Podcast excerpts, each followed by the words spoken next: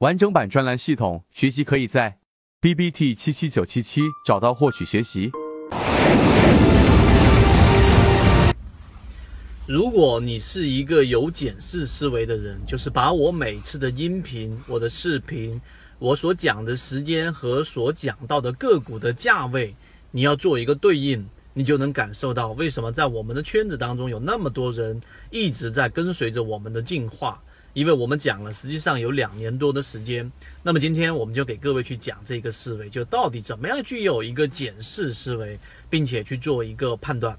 好，昨天我们在讲的一个思路就是啊，水上跟水下的思路，也就是说，很多人交易之所以没有办法持续性的盈利，买卖股票总是没办法走到盈利的一个方向，最大的原因是在于没有这一个很完整的盈利模式。并且也从来没有去用检视思维去看以前过往自己的交易，甚至于不是说自己，仅仅是观察我们的圈子，仅仅是观察他自己认为可能能够持续盈利、拥有某种盈利模式的某一个人，这样的检视思维都是没有的。所以呢，第一点我们要告诉给大家，如果你自身没有办法做到建立稳定有效的盈利模式，那第一点，你首先要具备有检视思维。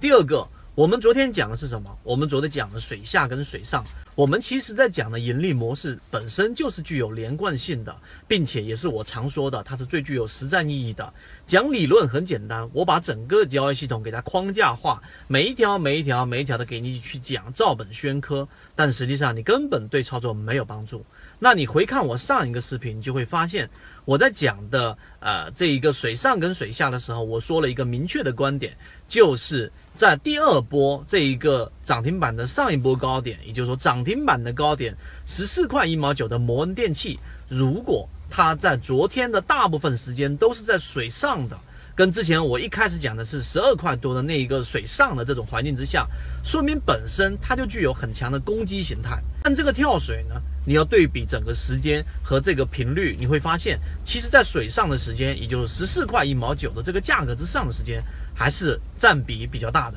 因此，在今天低开的时候，实际上正确的操作，也就是我前面在说现实的操作的实战世界和理论世界的差距。